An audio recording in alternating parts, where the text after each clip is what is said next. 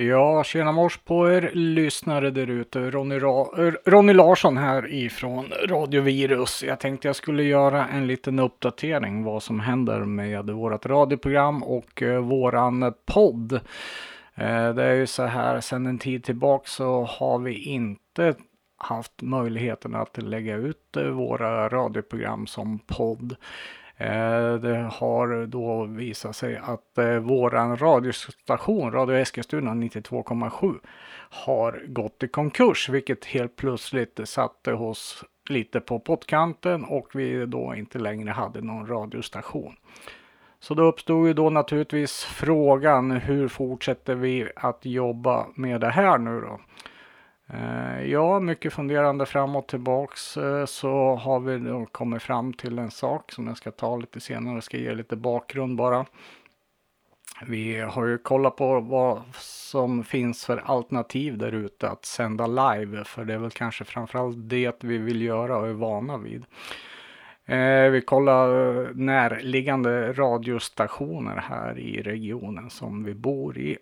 det fanns ju lite alternativ där, dock utan möjligheten att eh, faktiskt göra någon typ av podd då som eh, vi också vill göra. Eh, vi kan ju då sända från en radiostation men då är ju då det programmet borta så fort vi trycker på av-knappen då så att säga. Och eh, vi har ju märkt att vi har fått väldigt mycket bra och positiv feedback på att just köra i det här eh, poddformatet då.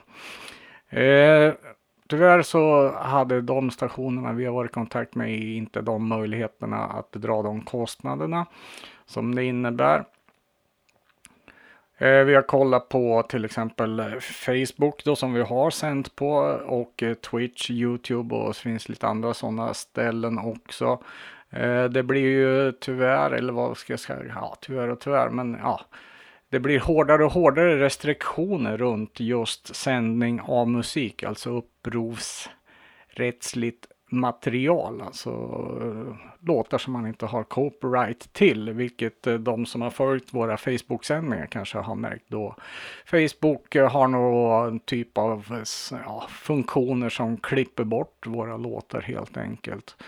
Och det är ju lite trist då när vi vill spela upp musik och inte bara prata då. Eh, vi har då funderat lite grann då vad, vad vi skulle göra. Eh, återstår var kanske att eh, skapa en podd själva nu då. Eh, och eh, det var inte bara bara att kolla upp det här. Eh, det var lite regler runt det här hur det där fungerar nu och det har ju då uppdaterats sen vi började på att göra poddar också. Så att det var den informationen som var då eh, är ju inte aktuell längre och eh, det visar sig att det är ganska dyrt att göra en podd eh, beroende på hur många lyssnare man har. Är de baserade på tariffer? Eh, det är två stycken olika organisationer som ehm, vad heter det, ja, tar betalt för det här och ska fördela något, eh, de här pengarna. Det är ju STIM och en annan organisation som heter IFPI. Och räknar man lite på vad det här skulle kosta oss då att driva en podd så landar det ungefär på en tusenlapp, 1500 kronor i månaden. Det kanske inte är så farligt, det kanske man skulle kunna dra ihop pengar eh, ur egen ficka eller via något eh, system att få in lite cash ifrån lyssnare och de som tycker vi gör ett bra jobb. Dock ska jag väl tillägga att det fanns ju lite regler runt det här också och det var framförallt det som vi kände att det här var en stark begränsning till det faktiska program som vi är vana och vill göra. Och det är en typ av 45 minuters regel. Alltså en podd med musik får inte vara längre än 45 minuter. Och podden får då inte heller eh, innehålla mer än 50% musik. Det skulle alltså bli 22,5 minut musik totalt sett per podd. Då. Ja, tänker ni, det är väl bara att köra på. Och... Ja, det kanske det är, men det blir väldigt kort tycker vi. Och eh, till den kostnaden så, så, kände vi att det här var eh, ett format som inte var värt helt enkelt. Eh, det är väl bara att köra på, strunta i de där reglerna. Ja, så kan man kanske också göra. Jag märkte att många andra poddar håller sig definitivt inte till de här 45 minuters regeln. Eh, det är många som ligger på timmen och långt över där, närmare en och en halv timme i vissa fall. Eh, men det är ju sådär, ska man ha regler så är det ju det som gäller och man kan ju köra för fort med bilen också om man vill, men ja, det är ju inte rätt. Va? Vi vill göra rätt i det här fallet, så då har vi funderat vidare vad som återstår som alternativ då. Så eh, vi har nu börjat med att eh, sända eh, på en eh, webbsida som heter Mixcloud.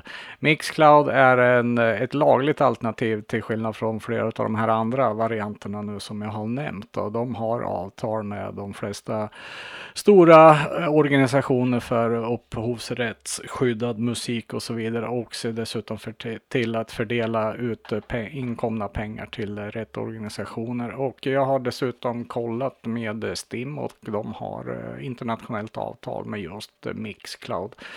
Eh, vilket gör att det är ett lagligt alternativ. Eh, om vi börjar titta på de funktionerna som de har så har man då, man kan sända live med bild, precis som vi ville göra.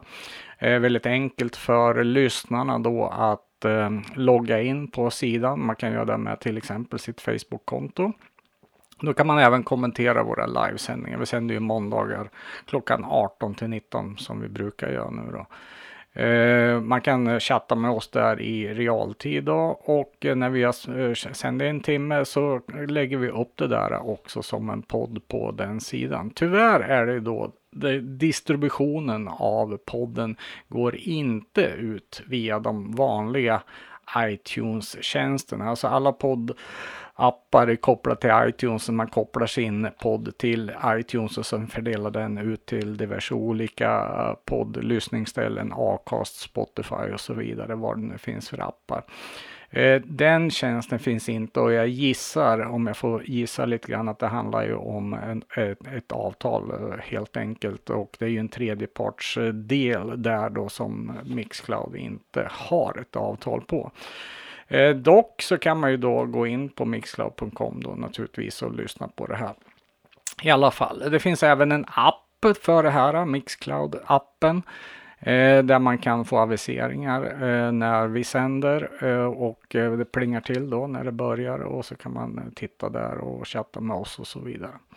Så egentligen har den app appen och sidan precis allt som vi önskar och vill ha. Det enda smolket i bägaren är just den distributionen av podden som inte då går ut via iTunes till de här vanliga, det vi kallar för podcast-appar, utan de har sin egen lösning på det här.